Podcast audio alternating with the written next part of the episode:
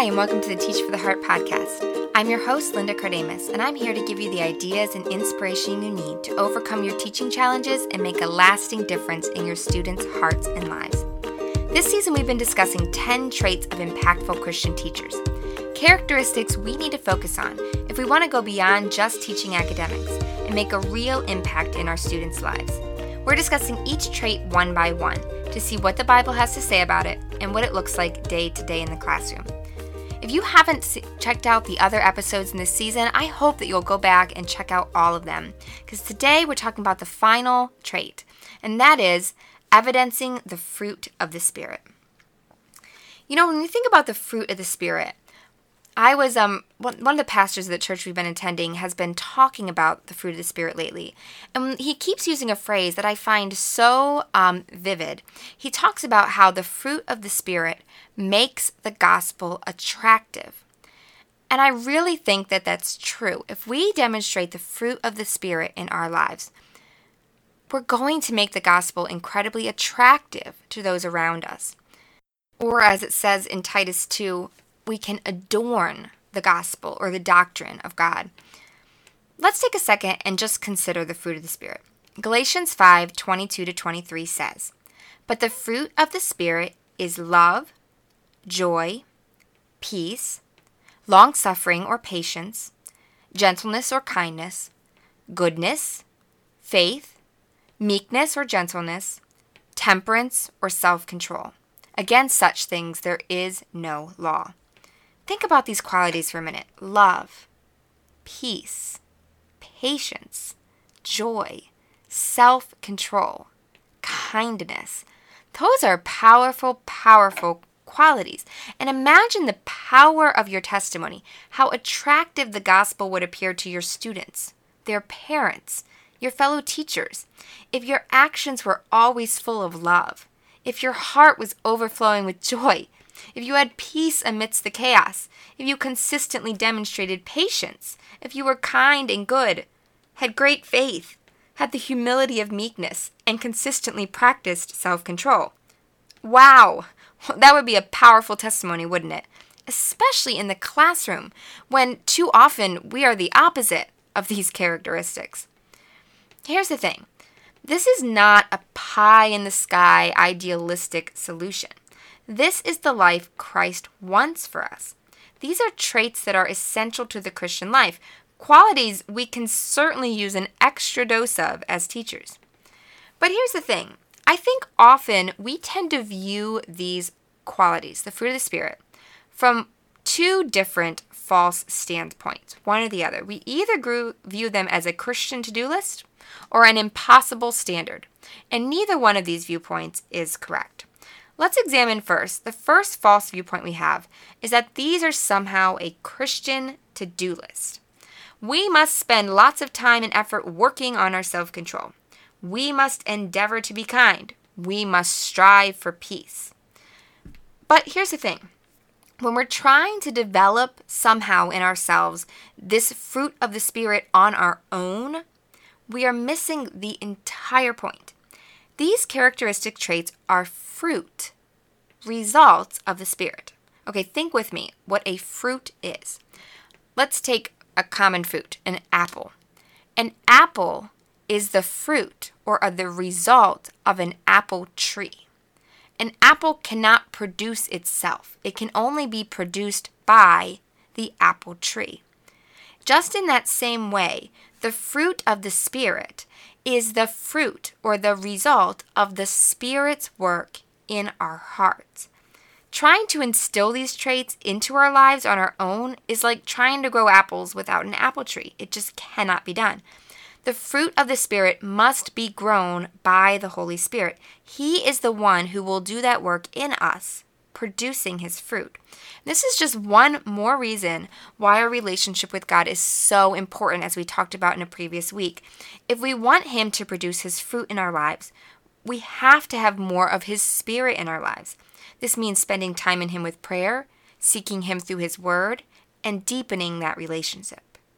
So this fruit of the Spirit is most certainly not a Christian to-do list, but neither is it an impossible standard.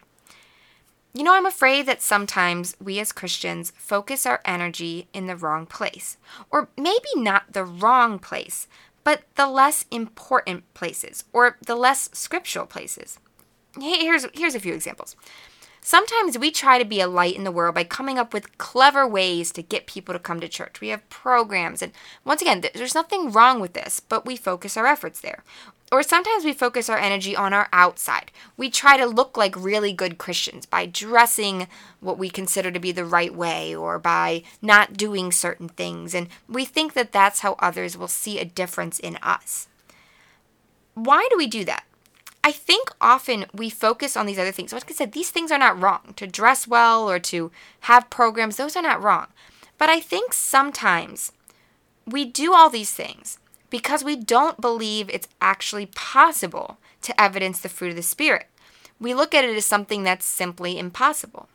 You know, I've heard a Christian who I greatly respect say something like, you know, God says we're supposed to show love, and that's how we're, that God shows that people will know we're Christians by our love, but we're just not doing so well at that, so it's kind of not working, so that's why we need to show Christ by these other ways.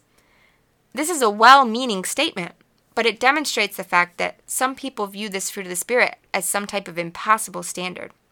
But that's not God's best way, and it's not what He says in His Word. He desperately wants to do this amazing work in our hearts. And as He is working in our hearts, we need to be aware of what He is trying to do, that work He is trying to produce, and we have to allow Him to do His work. We are not, the, the example of the apple goes so far, but at some point it stops. The apple has no choice whether or not it's produced, but we do. We have a choice of whether or not we're going to allow the Spirit to work in our lives, to produce patience, love, peace. As I talked about last week when we were talking about peace, I said we can choose to cling to our worry, and if we're clinging to our worry, we're not letting the peace of God rule in our hearts. So we have a little bit of a choice in whether we allow I'm sorry, we have a, a tremendous choice, actually, in whether we allow the Spirit to produce this fruit in our life. We can be spending time with Him, but shutting Him down in this area, and that's what we need to work, worry about.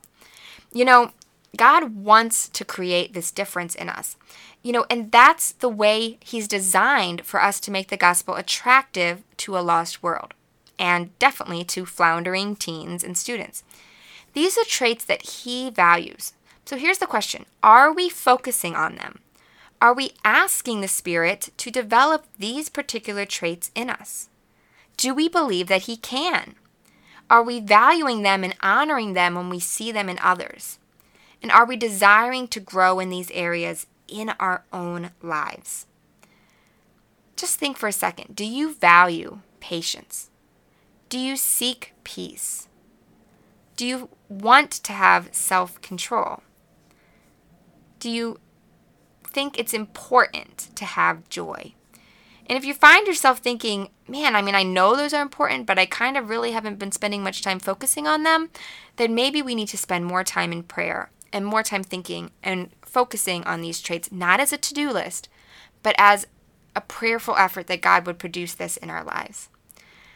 God wants to do this incredible work, something that will not only transform our personal lives, but will be a radical example in our schools and in our classrooms.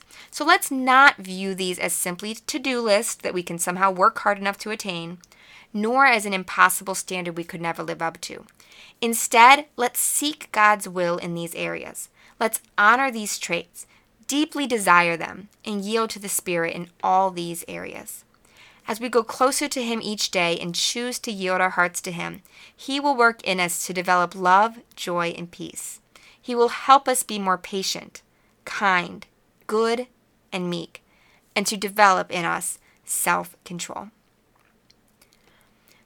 We ended this se- series about the traits of impactful Christian teachers talking about the fruit of the Spirit because I really feel like this ties so many of the things that we've talked about together.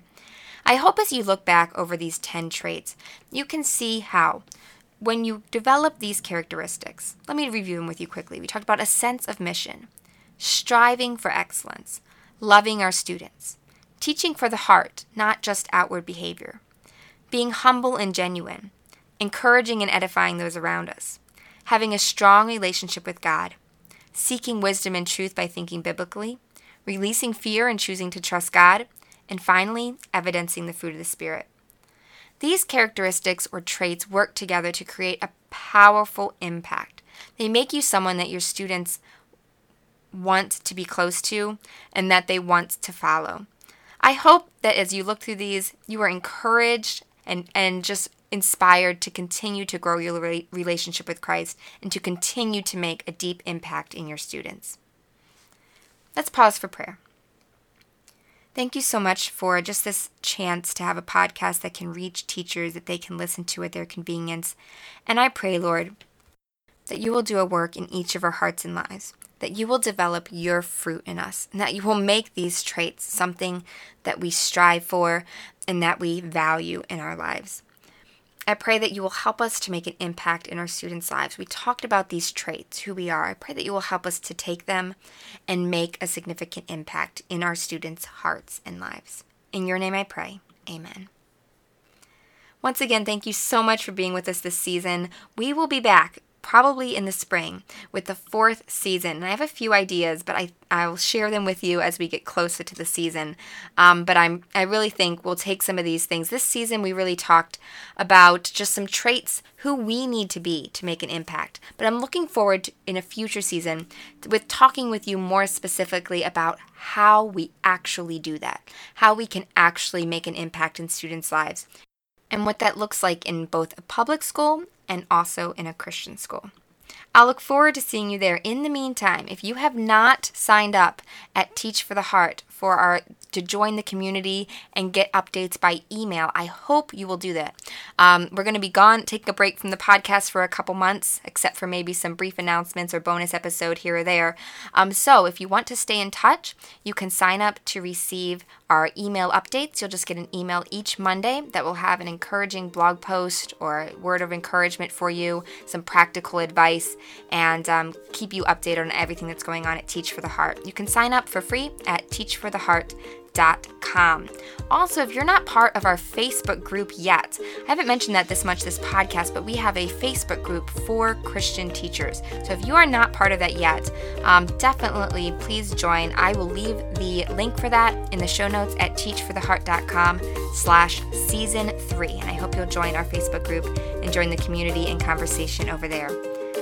Hope you have a wonderful holiday season, and um, just continue to seek God and to do the work that you're doing and see God work in your students' lives and in your own heart as well. Looking forward to seeing you in season four. In the meantime, keep growing, keep striving. You really are making a difference.